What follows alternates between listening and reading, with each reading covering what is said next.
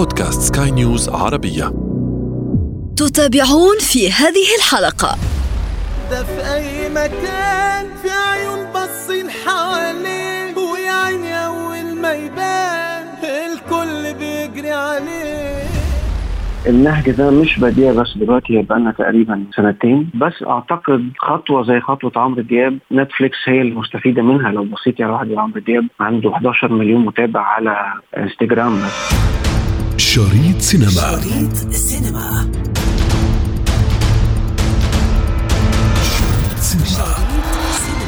لكل عشاق الهضبة عمرو دياب الذين يتساءلون لماذا كل هذا الانقطاع عن التمثيل لماذا كل هذا الغياب؟ اليوم نبشركم بأن الهضبه سيعود للتمثيل من جديد وذلك بعد 27 عام. عبر مسلسل تلفزيوني سيبث على منصة نتفليكس. نتفليكس هذه باتت مؤخرا تتخذ العديد من الاستراتيجيات لحماية جمهورها وللإبقاء عليه ولزيادة أعداد المتابعين. أنا ابتسام العكريمي. استمعوا إلي عبر بودكاست شريط سينما على سكاي نيوز عربية. طبعا للحديث حول مسلسل عمرو دياب الجديد وللحديث أيضا عن الاستراتيجية التي تنتهجها نتفليكس لحماية نفسها من المنافسة الشديدة على الساحة وعلى ميدان الإنتاج الفني وكيفية كسب جمهور جديد عريض حول العالم. في أماكن السهر أنا قمر طلع واتشهر والناس يقلقوا لو ظهر بيغطي على الحلوين لن تصدقوا ذلك. فالنجم عمرو دياب يعود للشاشة من جديد بعد غياب دام ل 27 عاما عبر مسلسل سيبث عبر منصة نتفليكس.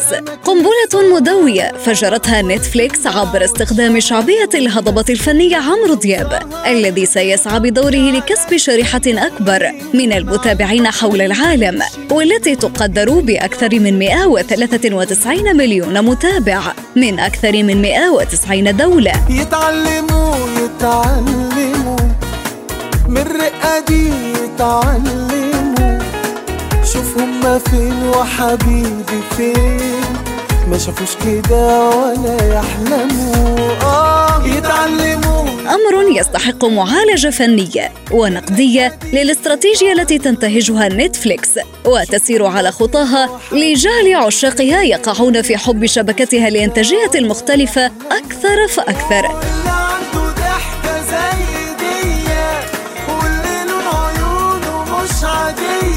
وللحديث أكثر حول هذا الموضوع أستقبل ضيفي من بيروت الأستاذ والمنتج كريم حبشي. أهلا بك أستاذ كريم. يا ابتسام إذا أستاذ كريم بداية يعني لو نتحدث عن التقنيات الجديدة أو عن الاستراتيجية التي تنتهجها الآن نتفليكس لكسب يعني شريحة عريضة من الجمهور ولزيادة متابعيها عبر منصتها الآن من خلال إنتاج أفلام ومسلسلات لشخصيات أو لفنانين كما هو الحال مع الفنان عمرو دياب الذي آه، يعني عاد للتمثيل بعد حوالي 27 سنة من ال- الغياب. يعني مثل هؤلاء النجوم أستاذ كريم ما الغاية التي ربما تريدها نتفليكس بإعادتهم إلى الواجهة وإلى الساحة الفنية من جديد؟ هو الحقيقة إن نتفليكس يعني ال- النهج ده مش بديع بس دلوقتي هي بقالنا تقريبا سنتين. آه، بدأت مع مسلسلات عربية زي جن مسلسل أردني بدأت آه، كمان عملت مسلسلات سعودية مسلسلات إماراتية. بس ما كانتش المسلسلات دي ليها feedback قوي. لماذا؟ ما ما السبب وراء ربما دعنا لنق... لنقل أنه ما السبب وراء عدم الوصول إلى النتيجة المرجوة؟ واحد مثلا لو كلمنا عن مسلسل زي جن جن مسلسل أردني ما أعتقدش إنه نتفليكس آه، توجهها إن هي تنتشر في الأردن زي مثلا السعودية ومصر. ال crowd الأكبر للميديا عموما في منطقة ال Middle East متركز في الخليج ومصر. فإنتاج حاجة زي كده ما تهمش أعتقد المشاهد الخليجي ولا المشاهد المصري. plus إنه المسلسل ما فيهوش نجوم معروفين. آه إنتاج الإنتاج كان ضعيف شوية والإخراج كان ضعيف شوية كمان. المسلسل للأسف واجه آه، اعتراضات من أهل الأردن في حاجات كتيرة ما عجبتهمش فيه. فيعني لو بنتكلم على جن خصوصا يعني في مسلسلات آه، سعودية أنتجت مسلسل دلوقتي موجود already اسمه Whispers في مسلسل لبناني اسمه دولار لعادل كرم. في already الاتجاه ده موجود بس أعتقد خطوة زي خطوة عمرو دياب نتفليكس هي المستفيدة منها. لو بصيتي على واحد عمرو دياب عنده 11 مليون متابع على انستجرام بس. أكبر ب 10 مليون من متابعين نتفليكس أكيد نتفليكس مستفيدة استفادة كبيرة من حاجة زي كده. هو المغني رقم و... رقم واحد في الشرق الأوسط معروف عالميا. اسم كبير. يعني الاستفادة بنتفليكس مش لعمرو دياب الحقيقة. عمرو دياب أيضا آه، يعني نزل على آه، صفحة الإنستغرام أنه يعني سعيد جدا بهذا بهذه الخطوة وبهذا العقد وبأنه يسعى لكسب شريحة أكبر من المتابعين حول العالم والتي تقدر بأكثر من 193 مليون متابع من أكثر من 190 دولة. ربما تكون الاستفادة متبادلة الآن. أنا بالنسبة لي أعتقد بس في حاجة مهمة لازم نعرفها إنه نتفليكس لما تيجي تتفرجي عليها في مصر أو في لبنان مش بتشوفي نفس المحتوى اللي موجود في أمريكا. يعني مش مؤكد إنه الناس اللي بره هتتفرج على المحتوى ده. بس أكيد أكيد في في ال Middle East كل الناس هتتفرج على المحتوى بتاع عمرو دياب. طبعا هو مستفيد أكيد. مستفيد ماديا ومستفيد انتشار بس هو يعني راجل آه، معروف بره already ماديا he's doing very well فأعتقد أنا بالنسبة لي يعني وجهة نظري الشخصيه إن نتفليكس هي المستفيد الأكبر مش عمرو دياب. لأن هي بتحاول تكبر الناس ال subscribers اللي عندها. عدد ال subscribers هي already number 1 في ال Middle East بس ابتدى يبقى في competition من منصات تانية. آه، فطبعا بالنسبة لها إن هي الوحيدة اللي تعمل حاجة زي كده تجيب اسم زي عمرو دياب ده استفادة كبيرة ليه وعمرو دياب على فكرة مش بس مش هو الوحيد اللي الإنتاج المصري اللي جاي. نتفليكس كمان عندها إنتاج مصري جاي. قادم يعني مستقبلا صحيح؟ إن شاء الله. على خريف الجاي غالبا في آه، مسمينه Paranormal آه، ده كتابات الأستاذ أحمد خالد توفيق آه الله يرحمه وإنتاج عمرو سلامة و sorry إخراج عمرو سلامة وإنتاج حفظي. وده كتاب يعني كتب أو سلسلة الكتب اللي كانت بتنزل دي كان كل الشباب المصريين وفي كمان شباب عرب كتيرة متابعينها. المخرج عمرو سلامة مخرج كبير الإنتاج إنتاج كبير من حفظي. فكمان في حاجة كبيرة بيعملوها غير عمرو دياب which بيدل قد إيه هم بيحاولوا ياخدوا آه، يستحوذوا على السوق العربي ويقدموا حاجة كبيرة للسوق العربي. طيب أستاذ كريم يعني لماذا لماذا هذه النوعية من الأفلام أو المسلسلات لها شريحة واسعة من الجمهور؟ كل ما هو خارق للطبيعة أفلام السوبر هيرو كل هذه ال ال الأنماط من الدراما أو السينما لها جمهور يعني خاص جدا ولها يعني شريحة عريضة. لماذا؟ أول حاجة الإنتاج الضخم يعني تتفرجي على حاجة زي كده تتفرجي على انتاج ضخم حاجة بتشوفيها في السينما ما تقدريش تشوفيها في الواقع. في ناس كتيرة بتحب تتفرج على حاجات عمرها ما تشوفها في الواقع بعيدة عن الحياة الحقيقية أو قصص الحقيقية. دي حاجة. تاني حاجة الحاجات دي ساعات بيطلع منها يعني أحداث حقيقية. في ناس بتتنبأ مثلا بحاجات آه، زي ما بيقولوا يعني غير واقعيه بس بتحصل بعد كده كنا بنتكلم على الينز مثلا أو الكائنات الفضائية ففي ناس كتيرة في الحقيقة بتتكلم إن في كائنات فضائية. يعني كنا بنتكلم على سوبرمان وباتمان وسلسلة سلسلة الكائن الشخصيات دي. كمان في ناس بتتمنى شخصيا إنها تبقى مكان الناس دي بتتفرج عليها. النوع ده النوع ده أكتر حاجة بتميزه هي انتاجه الضخم يعني لو جينا اتفرجنا على مثلا Iron Man إنتاجه سلسلة Avengers كلها إنتاجها قد إيه ضخم؟ من أقوى من أقوى الأفلام المعمولة في التاريخ يعني. عشان كده الناس بتحبها أعتقد. ما هي ال ال الاستراتيجيات الأخرى التي يعني تنتهجها نتفليكس لكسب المزيد من المتابعين ما عدا الأشياء التي ذكرناها؟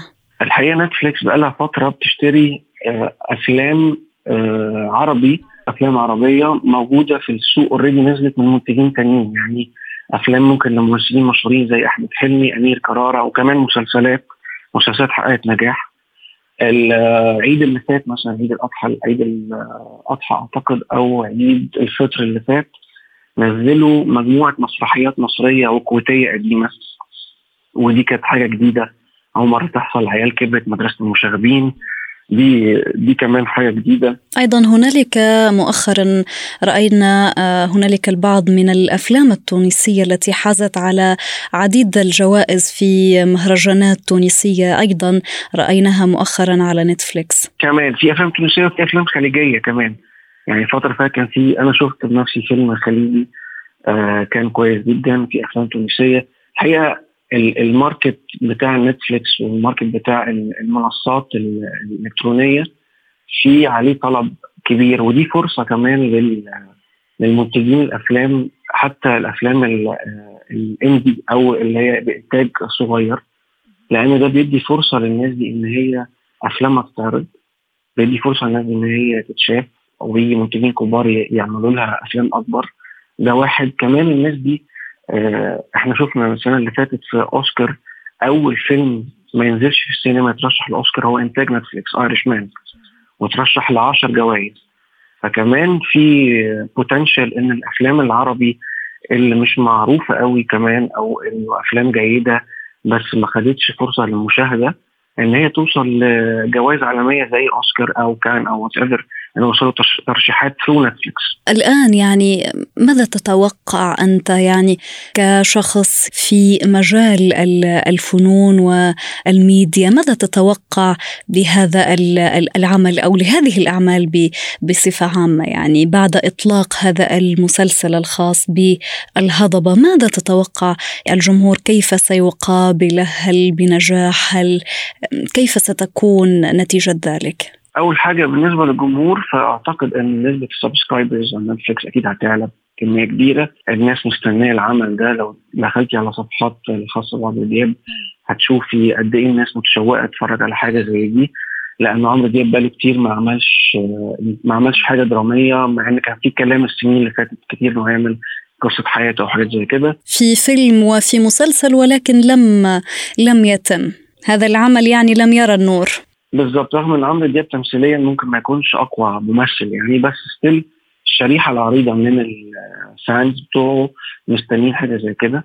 أعتقد كمان في جزء تاني لازم نهتم بيه إنه المنصات العربية اللي موجودة أو المنصات اللي بتحاول تعمل acquisition للمشاهد العربي أو تجذب انتباه المشاهد العربي هتبتدي تتبع نفس النهج الفترة الجاية. في already منصات تعمل إنتاج عربي خاص بيها بنجوم كبار. في فكرة إنه آه الكورونا ووضع السينمات الموجود دلوقتي إنه الناس كده ما بتروحش السينمات فكرة إنه أفلام كتير هتيجي إنتاج يحصل لها إنتاج وتنزل directly على نتفليكس أو على منصات تانية.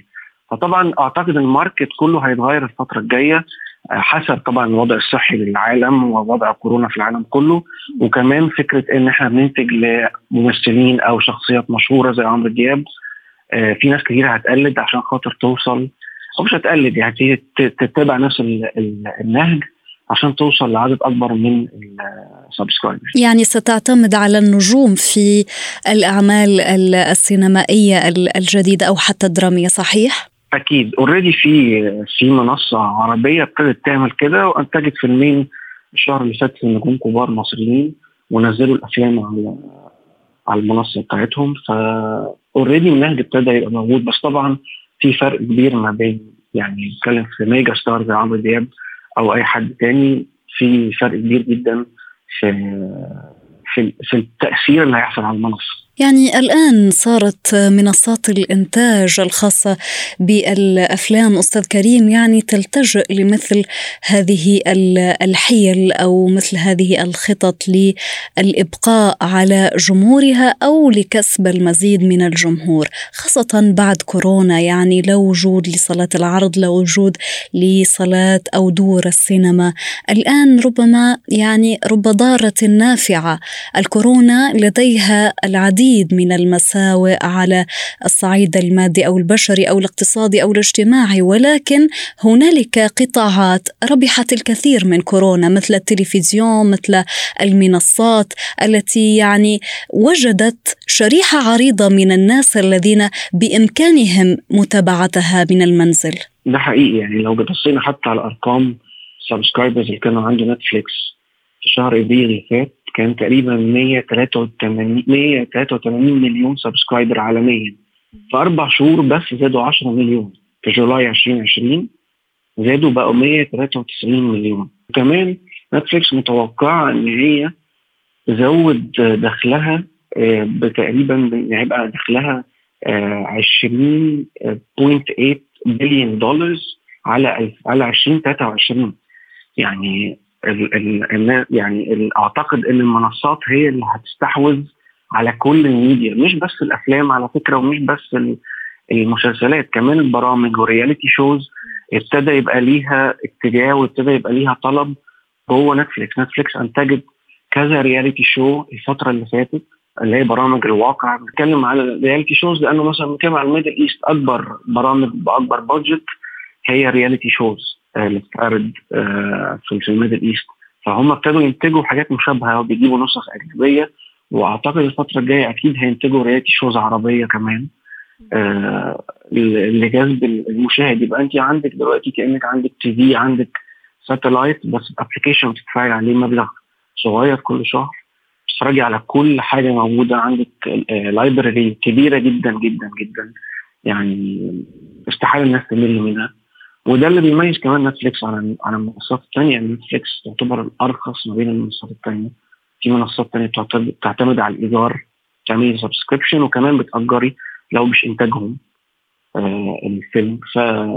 آه تعتبر الأقوى يعني في ال Middle East. شكرا لك أستاذ كريم. سعدت كثيرا بهذه المحاورة. من بيروت كنت معي أستاذ كريم حبشي. منتج برامج. إلى اللقاء. بقالي سبع سنين هنا. حبيت مصر وشوارعها وناسها.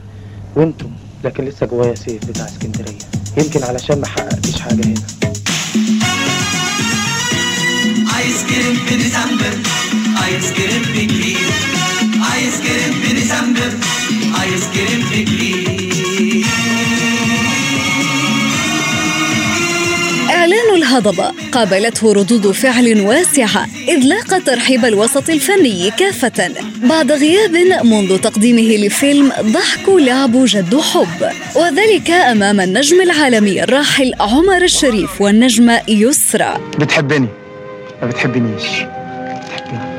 ما بتحبنيش. بتحبني. ما بتحبنيش. بتحبني. بتبصي لي كده ليه؟ أيضا قدم عمرو في بداياته مسلسل ينابيع النهر أمام الفنانة مديحة كامل. كما قدم عددا من الأفلام منها السجينتان العفاريت وآيس كريم في جليم. ومنذ سنوات أعلن عن مشروع لتقديم مسلسل تلفزيوني للعرض لكنه لم يرى النور بعد. يا بحر مالك حزين يا شط مالك جريح بتبكي على المظلومين ولا على المجاريح انتظرونا أفلام جديدة في شريط سينما.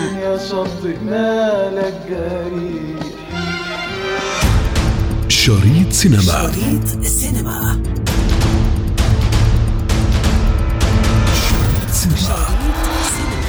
في ختام حلقتنا من شريط سينما ضمن منصة بودكاست سكاي نيوز عربية. نذكركم بمتابعتنا والاستماع لنا عبر تحميل منصاتنا المختلفة من البودكاست التي تجدونها على Apple Store و Google Play كنت معكم في التقديم أنا ابتسام العكريمي ومن إخراج نويل بولوس.